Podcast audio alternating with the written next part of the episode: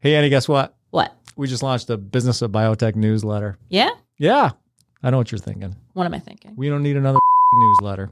Yeah, I might have been thinking that. Annie, I swear on my grandpa's grave, you're going to like this newsletter. That's a pretty bold swear, Matt. Uh, hear me out. It's monthly, only once a month. It's ad free, and it's modeled after the Business of Biotech podcast. It's got the same insight from the builders of biotech that you see in the podcast. So, what's not to like? That actually sounds like it doesn't suck. Pretty high praise, Annie. Check it out. Bioprocessonline.com backslash BOB. Go there and sign up for this newsletter. You won't regret it.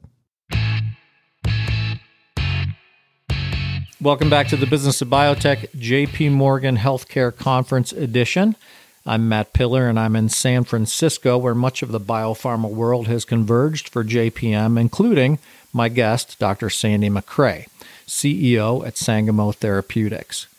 Before joining Sangamo, Dr. Macrae was Global Medical Officer at Takeda, SVP of Emerging Markets R&D at GSK, Group Director of the Neuroscience and Gastroenterology Therapeutic Unit at SmithKline Beecham, a Wellcome Trust Advanced Training Fellow at Royal Postgraduate Medical School, a Howard Hughes Research Associate at Duke, did his MRC training fellowship for his PhD at King's College, and has held multiple clinical medicine positions over the course of his career. He's been at his current post since 2016, and on today's episode, I'm going to give Dr. Macrae a break from his JPM pitch deck to ask him a few questions about him and his work at Sangamo. Dr. Macrae, I want to welcome you to the show, and I want to start by asking you to take us back to the formative years of your career for just a minute. You studied medicine and you worked in academic clinical settings early on, but I'm curious about what motivated a career in pharma that ultimately led you to positions at GSK, Takeda, and now Sangamo.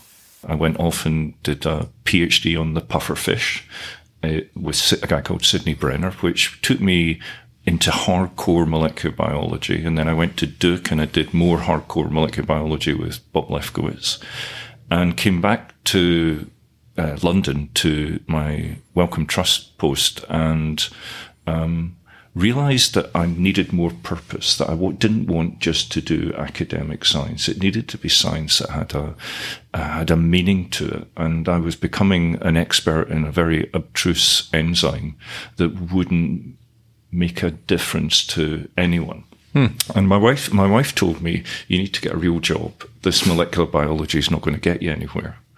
And there was a sense that I had walked, like many academics do, I'd walked to the end of a branch and it was hard to get back into standard clinical medicine. And at that point, I was introduced to SmithKline Beecham. And I remember going there and being just blown away by um, the purpose, the professionalism, the, the sense that people had a direction and, and something they wanted to achieve. And I joined them in 1997. So I've now been 25 years in this industry mm-hmm. and I've loved every minute of it. It plays to the things I believe in. It's, it's, purpose is something I'll keep saying. It's about making medicines to make a difference to people. And I remember the first interview there. Um, the guy said to me, You know, when I'm a doctor, I see one patient at a time. I make a difference to one patient. When I work at SmithKline Beecham, I can make a difference to thousands of patients. You know, I ended up looking after Augmentin, an antibiotic that has saved many lives and been taken by probably hundreds of thousands, if not millions of people. And that's an enormous responsibility. Yeah. But and I've made medicines from for everything from malaria to erectile dysfunction.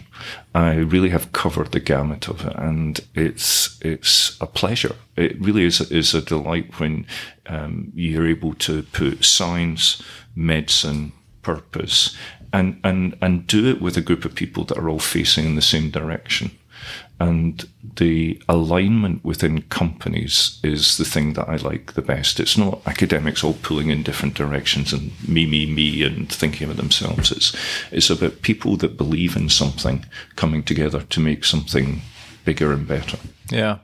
Uh, for a lot of folks who start out in that sort of academic research oriented uh, headspace, right? Uh, the transition to industry and, and, eventually, in your case, leadership uh, in, in, industry is a, is a difficult one, right? I mean, you know, I, I, don't like to characterize too much, but you know, when you're sort of heads down in the research lab, uh, there's a personality that thrives there, and there's a whole different sort of skill set or personality sets that enable leadership of uh, of a biotech. Tell me a little bit about that. What was that transition like for you? Did it come naturally? Um, um, I think you would probably be better to ask the people that had to manage me and look after me when I made that transition because I I watch people coming in and.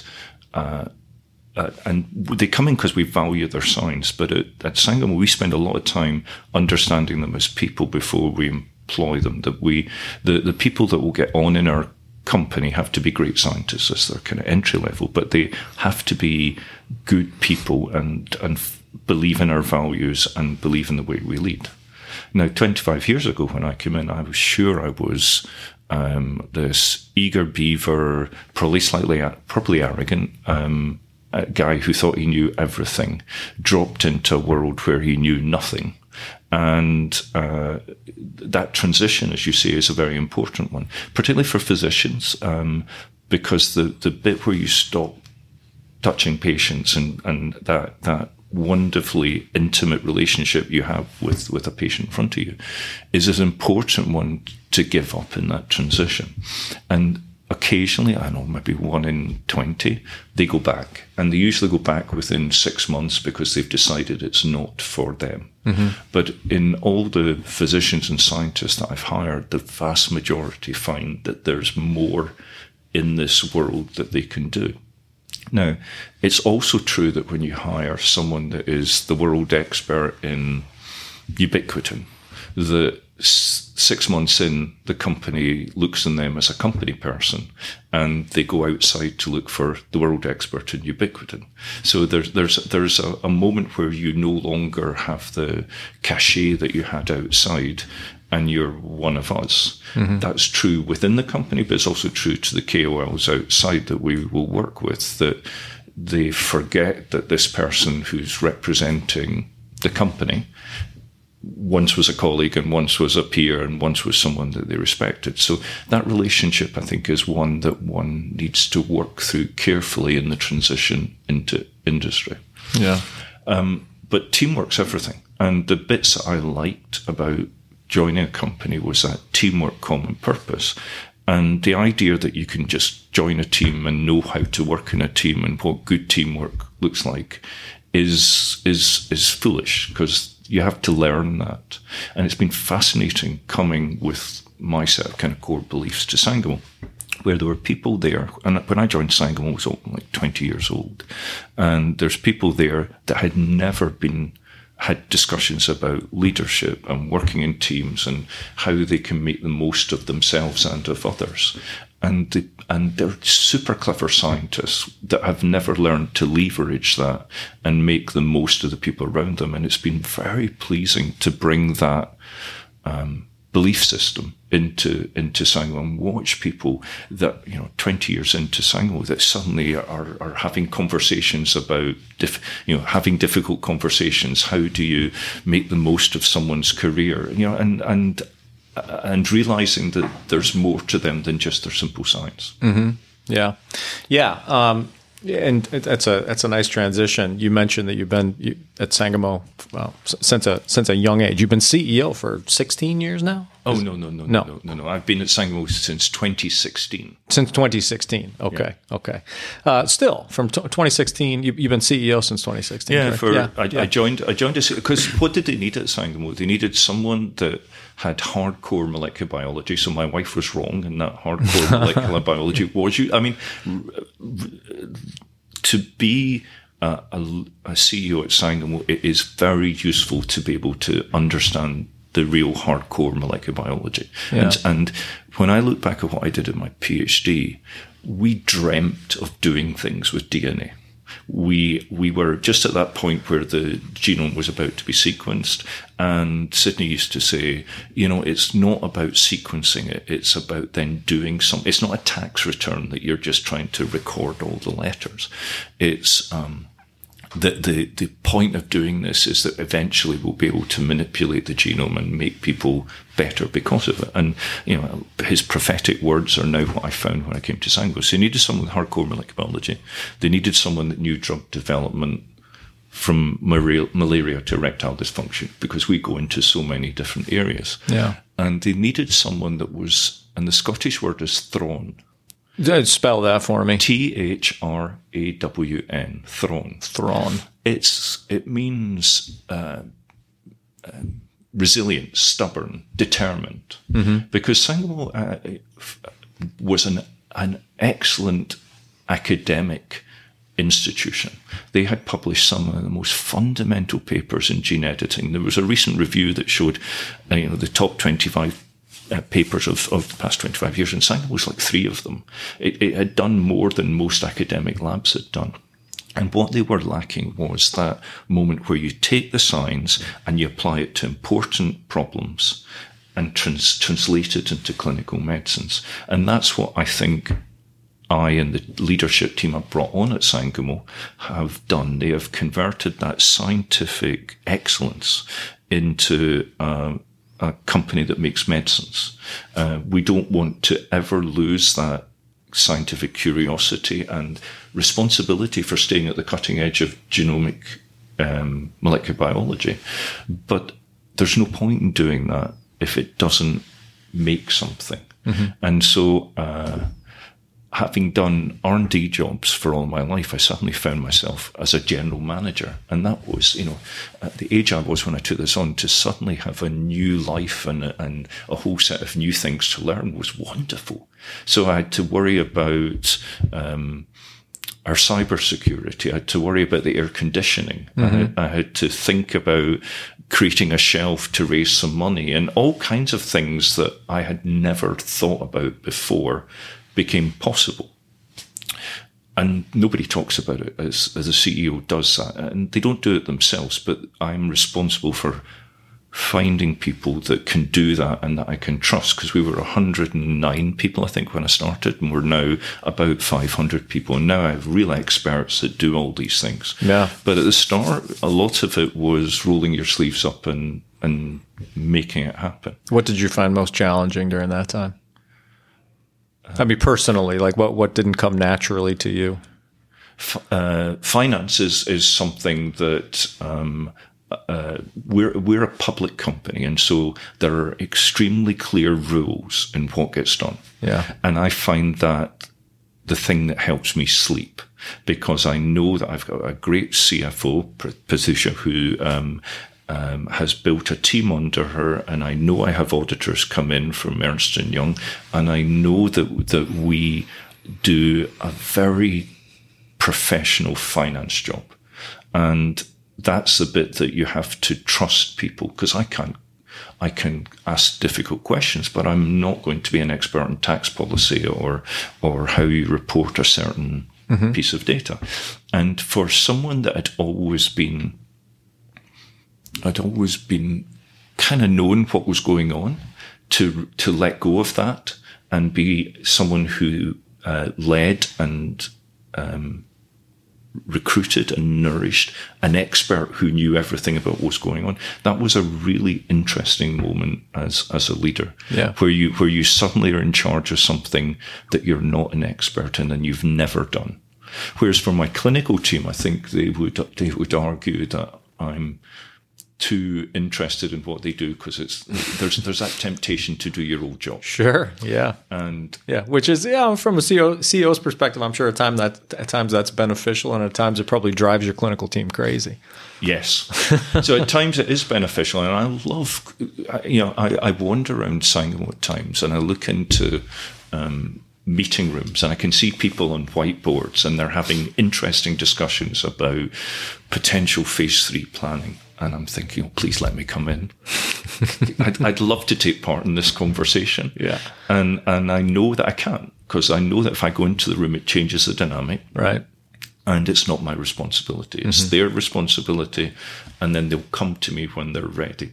But it's it's it's such a delight to at, at the stage of my career that was to get a chance to do new things and to do things like this. But, you know, um, we're uh, JP Morgan, and as you say, we will hold non-stop conversations throughout the day. And one of the things that you always get asked when you're interviewed for a job, like a, a CEO job, is how do you think you'll be with investors, and how do you think you'll be with analysts, and in these conversations. And it's having hired a number of people into roles where they would that would be part of their job. I've I've realised it's more difficult than it, I, I now know why people ask that question because there are some people that are good at it and some people that are not. Yeah. What, what does it take to be good at it? Um, I think you need to give us. I, I think you need to know your know your stuff. You Yeah. need to know your data. You need to be disciplined that you know what you can say and what you can't say, and you need to care, and and be able to talk, and and so I think it is. It's it's not an an intuitive. It's not an obvious thing for people to do now my head of communications, Louise, will take people off and train them. And you can move people closer and closer to what they need to do. But it's not, it is a skill set that is part of being a CEO. So as well as doing the air conditioning and caring about that, you also have to spend a lot of time that the company never sees sitting in hotel rooms with um, every 30 minutes Yeah. another set of analysts with sitting behind their iPads and knowing everything about the company and trying to get uh, an answer out of you that nobody else has. And you have to understand that that's the job. Right. Every every job has things that are you just have to do it because that's the job. Yeah. And, and so that's what doing this is. And they're they're doing their job and there's some really smart analysts and investors at this conference, really smart.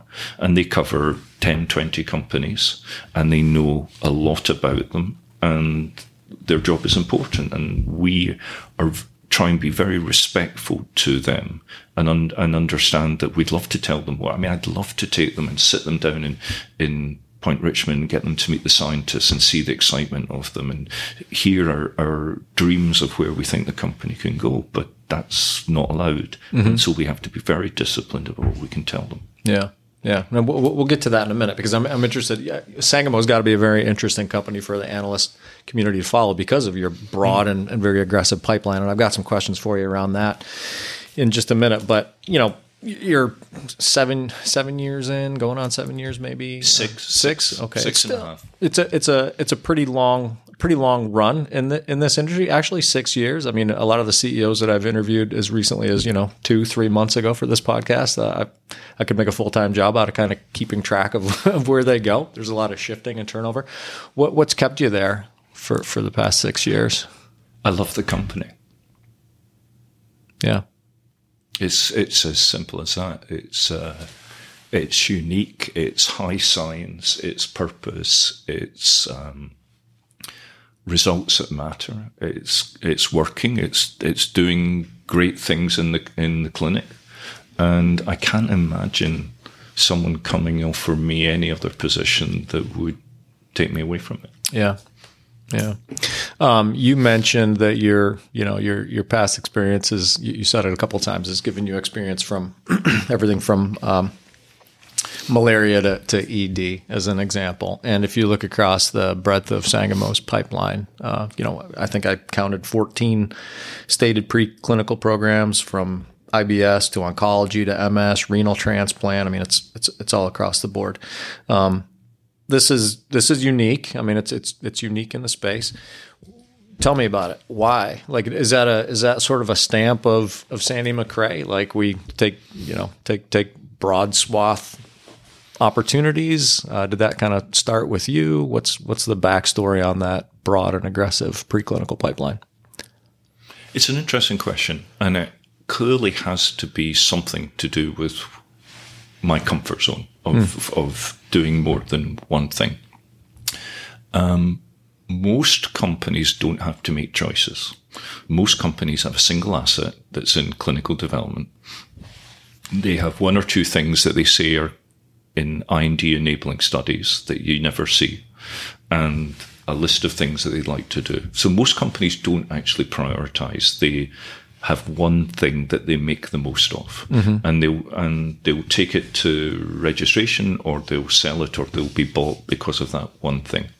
It's very rare for a company um, our size to have choices to make, and for all the things that you've said that we're doing, there are many more that we could do that we have decided not to do, and and um, that's why we partner so often because our technology means that we can manipulate a lot of DNA uh, and and can have effects on a lot of genes and we can't carry them all forward as Sangamo. It's just not possible. I mean, the cost of a phase three trial is prohibitive for, for us to do it. And therefore, um, I feel it's my scientifically ethical responsibility to to get our technology into hands of as many people as possible. In my time at Sangamo, we've raised about eight hundred million dollars in upfronts. There's seven billion dollars in biobucks now. Many of those won't ever get the biobucks won't come.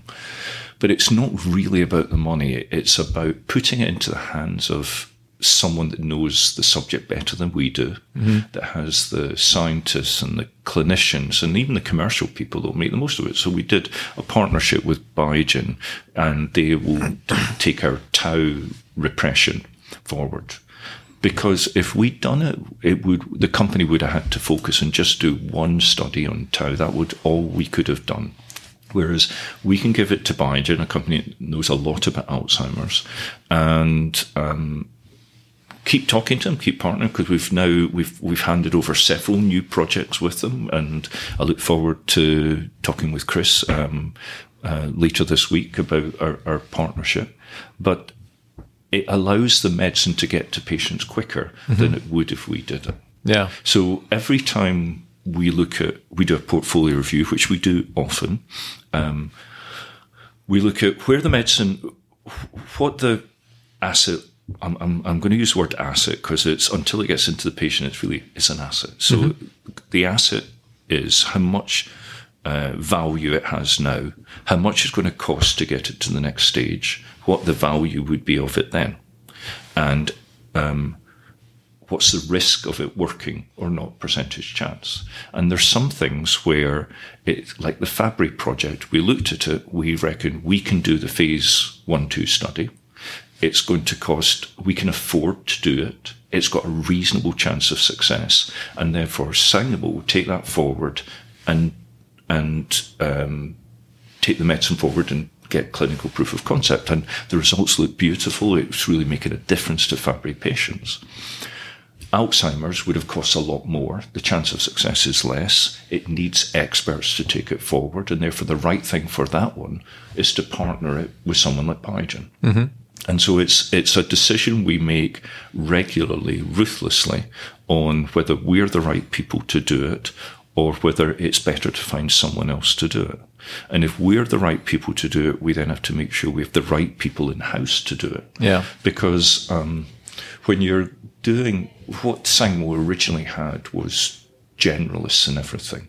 And as we now try and focus down to what we're doing, and, and our, our transition now is into our T-Reg platform and our CNS platform.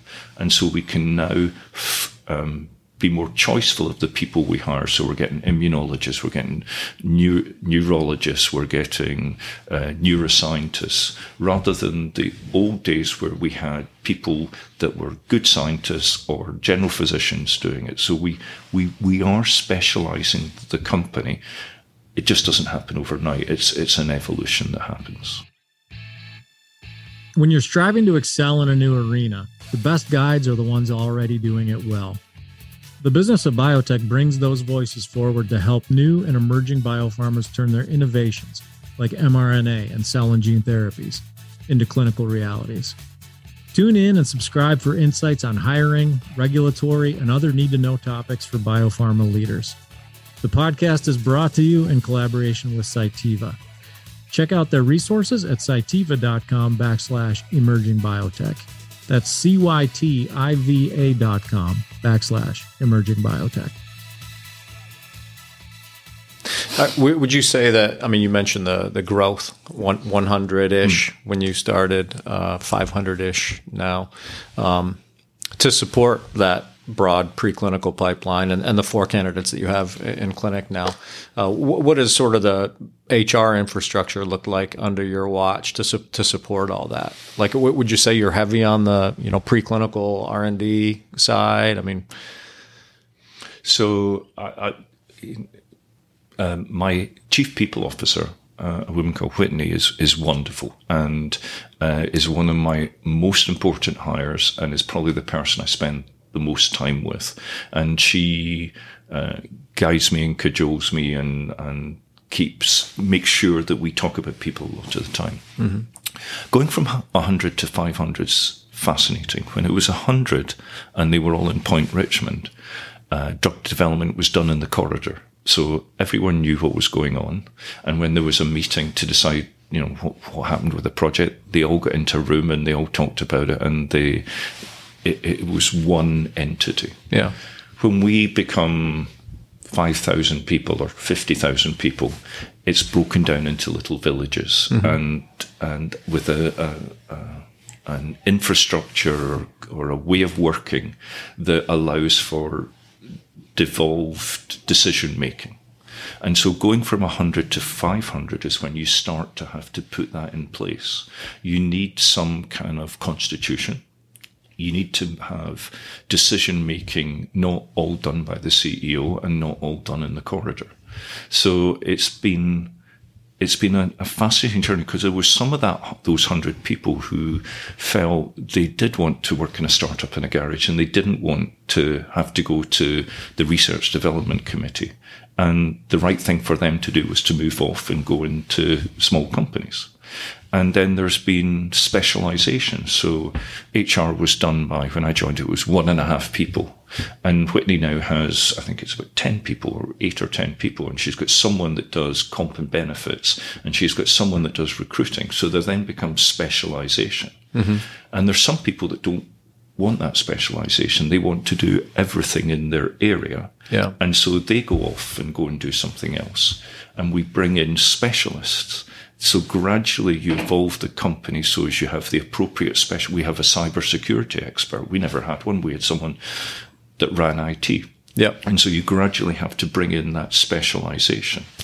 And that journey doesn't happen overnight. And if it does, you lose your, you lose your good people because some of that hundred people could have been brought on the journey. So we still have, we have, I know there's about seven or eight people that are over 20 years at Sangamo.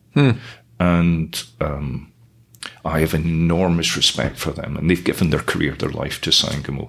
And so we have to respect their traditions and, you know, the quirky things that Sangamo did that they did are still things that we do now. While at the same time, we've probably brought in the other 400 people have come from Biogen, Genentech, and have come with their view of what a company should look like. And it's trying to find a blend of the two. So it's respectful of Sangamo and what it's done and what it's achieved, while embracing the professionalism and the leadership training that other com- that comes from other companies Right. and trying to weave that in while at the same time coping with the Bay Area turnover problem, mm-hmm. where it's 15, 20% turnover at times in certain roles. yeah. And so culture and having a clear identity of who we are becomes very important. Yeah. Cool. Um, so one of the things I wanted to ask you about, uh, uh, you know, you can kind of tie this into culture and, and identity is the the recent decision to open an AAV manufacturing facility. So, um, you built this facility a few years back, and I I I just like to kind of get your perspective on you know that approach and and why that why why take that investment on. So we have two manufacturing facilities. We have um, AAV and um, cell therapy in Brisbane, California, and we have cell therapy in Valbonne, France. And they're, they're facilities that could do that can do clinical supplies. They could do a small phase three. They would be very unlikely to ever do commercial product. The reason that we felt it was important to do it is particularly in cell therapy, the process is the product. So the way you, so the editing's easy. The editing is very standard and is engineering and we really understand it well. But when you edit a set of cells, how you how you harvest the cells, how you store them, how you grow them, how you expand them, are what will be the most important for the success. And that's something we learned with sickle, where we changed the process and then got such significantly better results. And so having the research scientists cheek by jowl with the process development people, with the people that are going to manufacture it, means that you have that interaction and conversation early, mm-hmm. rather than when I joined Sangamo, there was we we worked with Brammer, which was on the east coast, and we had great re- relationships with them.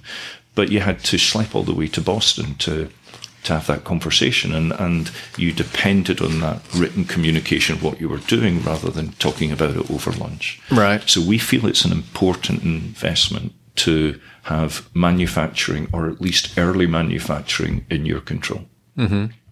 Can you point to any specific things that that uh, that capability is enabled for Sangamo that perhaps, I mean, aside from the the working relationships and, and having it all under one roof, like, you know, just from a, a, business development or growth perspective, what's it enabled that perhaps might not have been enabled had you worked with a, an outsourcer? We're in charge of the sequencing of the projects, and so we can prioritize what we need to get done when, mm-hmm. rather than the lifetime. The, the CR, you know, this the uh, contract manufacturing industry um, is not yet scaled up for the number of gene therapy and genomic medicine companies there are. Yeah. The commonest call I'll get from a headhunter is, "Do you know anyone that can do manufacturing?" Because they're looking for someone. There's a shortage of them. They, are just we, the industry has grown quicker than the training of people to do this. Mm-hmm. And therefore, there was times when we were being offered six, 12 month lead time to starting the manufacturing. And that makes um, planning and nimbleness impossible because it just, it, you're, you're, waiting in queues for, for yeah. that.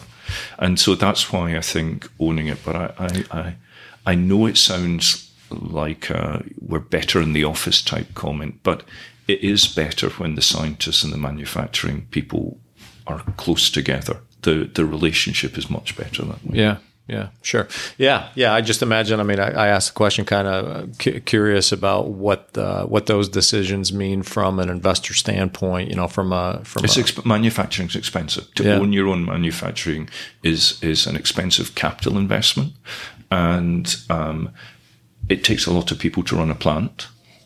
And so it is a deliberate decision that we've made. Now, there's been a number of um, times, there have been a number of situations recently where um, companies have had too much manufacturing and they've kind of leased it to uh, other other companies, kind of give uh, allowed people to lease their space and their equipment as a way to monetize mm-hmm. something that they overinvested in. Sure. I don't think we're there.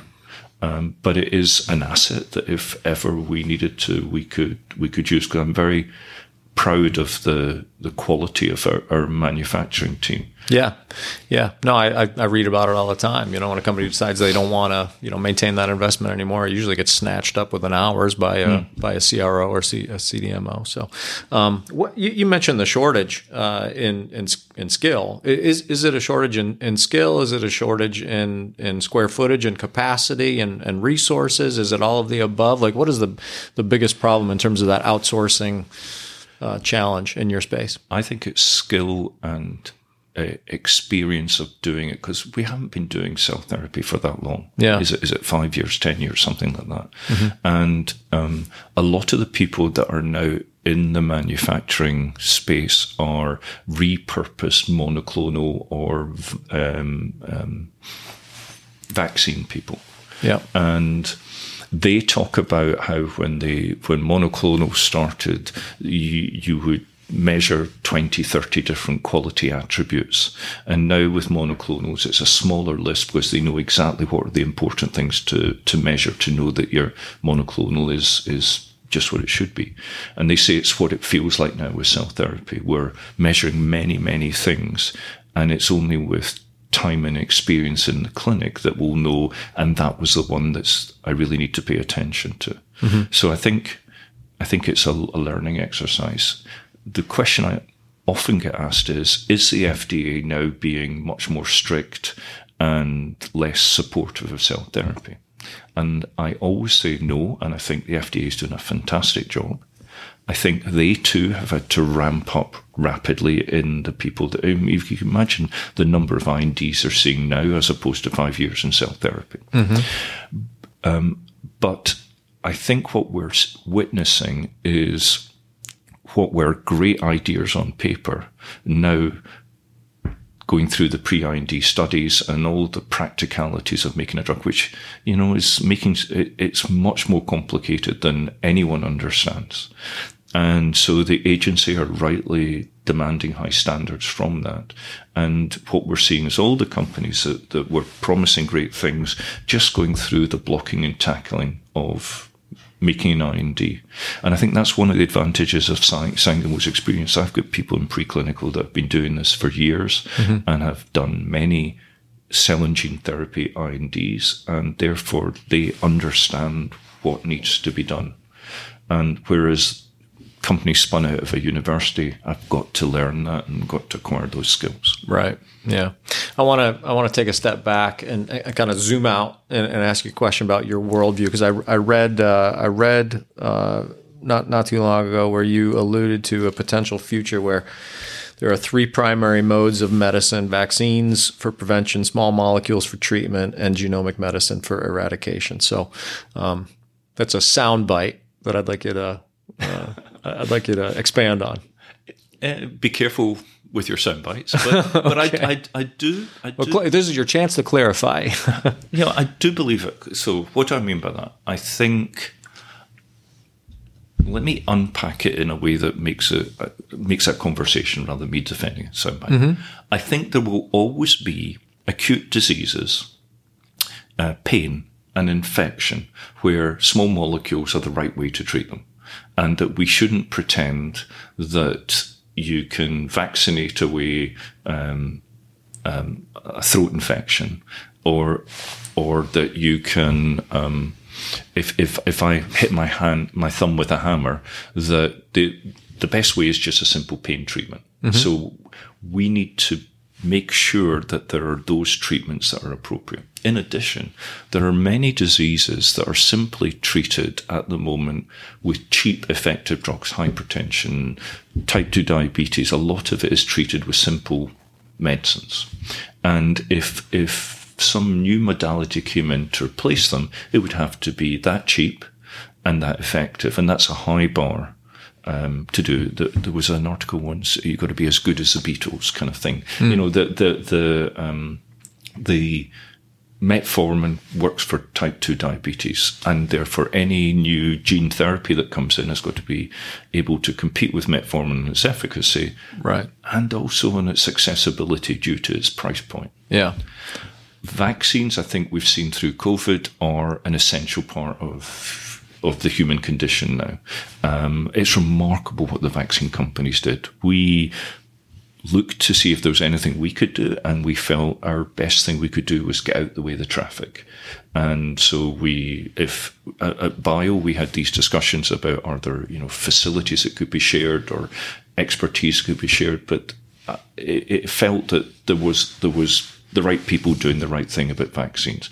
And when you start to take out COVID or flu or shingles, it's, there's a number of diseases that are now well looked after by vaccines. Mm-hmm.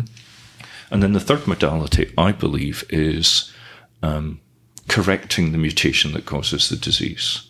Now, it's very easy at the moment when everyone focuses on monogenic diseases with, with striking consequences, sickle cell disease, for example. Um, it's obvious that, that a genomic solution for that would be a good idea. I'm less convinced when people go to things. So the PCSK9 one is an interesting one. We looked at it because we've we've shown before I came to Sangamo we could we could uh, knock out PCSK9 and and have an effect that was um, uh, control your lipids.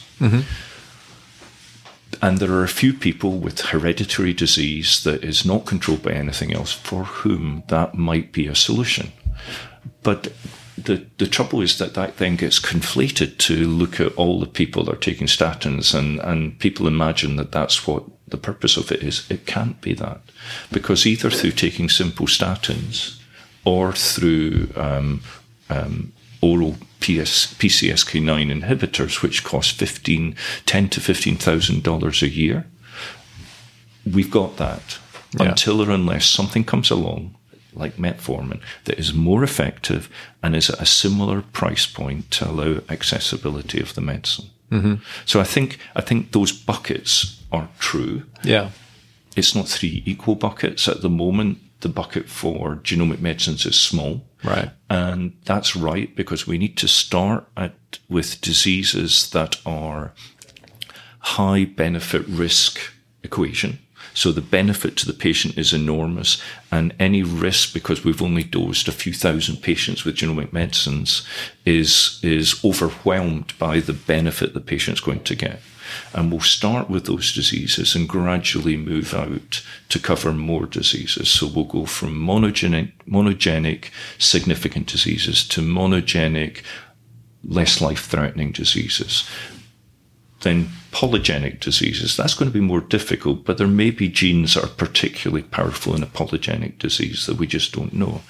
To I- one can imagine a future where you then, where the gene isn't responsible for the disease, but a new, but a genetic solution could help the disease, mm-hmm. and and but that's a long way off because we really need to understand the long term safety and effectiveness of the current genomic medicines. Yeah. Yeah. Okay. So speaking of current genomic medicines, in the short time we have left, as we run short on time, um, but by the way, I'm gonna I'm gonna ruin what Louise just did. As we recorded, someone knocked on the door, and Louise just in the in the in the quietest way I've ever seen. That was the longest door close I've ever seen. Congratulations to you. That was that was outstanding. Um, thank you. uh, where, what, so I, I'm going to wrap two questions. I'm going to attempt to wrap two questions into, into one here. I'd like a, a you know an update from you on on clinical progress as you'd like to share it uh, from Sangamo, and I'd like to know uh, maybe maybe wrap that into what you're doing here at, at JPM. Like, what's your you know modus operandi th- this year at, at this event, and does it have to do with that? Like, what are what are the people you're meeting with asking you about? Is it is it clinical updates and and where things stand? Kind of. I know that's a sloppy way to ask the question, but if you can wrap those two together. Uh, so we have four things in the clinic at the moment. With Pfizer, we're in phase three for hemophilia A, and Pfizer doing a great job. I, uh, you understand the the um, machinery of Pfizer, and you see how well they've run that study and kept it going. And they will soon tell the world that they've finished recruiting the study, and then hopefully next year we'll get to see the results. And this is this is a medicine, and you know this is this is a medicine that started at Sangamo really after I joined. It, the, we did the deal soon after I joined with mm-hmm. Pfizer we have a wholly owned Fabry project where we have dosed, we've said publicly, um, 14 patients, and it looks great. Yeah, I've, I've run so many stu- I'm not running this study, my clinical group is running the study, but I've been part of, involved in so many studies, and this is beautiful. And what I mean by that is the endpoints, the alpha gal, the enzymes, and the, the substrate are doing exactly what we hoped they would. The patients are feeling better. The patients are coming off their ERT. People who've been on ERT for years are sweating again. And I know that sounds like a, a, a small thing, but to the patient it's important mm-hmm. because it's miserable not to sweat and you can't exercise. It's not good in the heat. But it, to me, it means it's getting into the tissues and that augurs well for the renal biopsy we'll talk about and the other, you know, the other effects on other organs. And that's going as well as a study I've ever run is going, and we look forward to driving that. We or someone else driving it forward into phase three, Yeah. and that's where we'll do that calculation about should we do it or could someone else do it, and we bank the cash and take it and start something else. We have Sickle, which is uh, a poster child for the processes of the product, because when we improve the process, we now have, uh, we reported at ASH patient five, um, who uh, is, the results are great. Their uh, fetal hemoglobin's 45%, their hemoglobin's good, they're not having VOCs. This is, this is a medicine, and it's for a very underserved community that uh, I would love to make a difference. It goes back to my emerging markets and, and all the other things I've done for about pharmaceutical medicine, biotechnology as a social responsibility Yeah. for diseases that aren't sexy but are really important. They die 20 years younger than they should, and that's a scandal, and we should address it with medicines and make them available. And then we have the first ever Treg patients. So we've dosed two patients where we've put in a CAR Treg in renal transplant, and there's now 15 Treg companies, nine CAR Treg companies, and we're the first, and we're the first in clinic. Again, it's Sangamo leading the charge. And if CAR Tregs work, what, what it does is that it takes you into type 1 diabetes, multiple sclerosis, inflammatory bowel disease. Tregs could have an important role in inflammation across a whole on autoimmunity. And that's exciting. That's Sangamo. We we go into areas that are important and that we can make a difference. Mm-hmm. But to come to the second part of your conversation, what do people ask you about? So the I watch with envy the latest CRISPR company. I think there's 27 CRISPR companies, mm-hmm. and they post something about we've got this new technology. We're going to do this. We're going to do that. Whatever, and everyone gets excited. And that's fine until they go into the clinic. And the moment they go into the clinic, all people care about is does it work and is it better than metformin or better than the current treatment?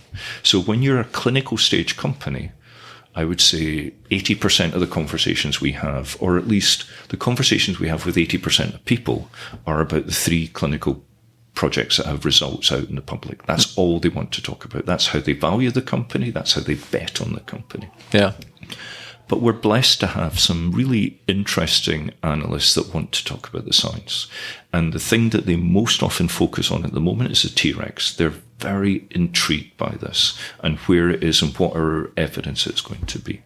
And then there are some wonderful analysts that have followed Sangamo for a long time that really love the science and love the to talk about zinc fingers. And so it's more varied than you would imagine. It's not just a shtick that we do time and time again. Yeah. But we make it, we take care to match what they want to talk about. We're happy to, to talk about it.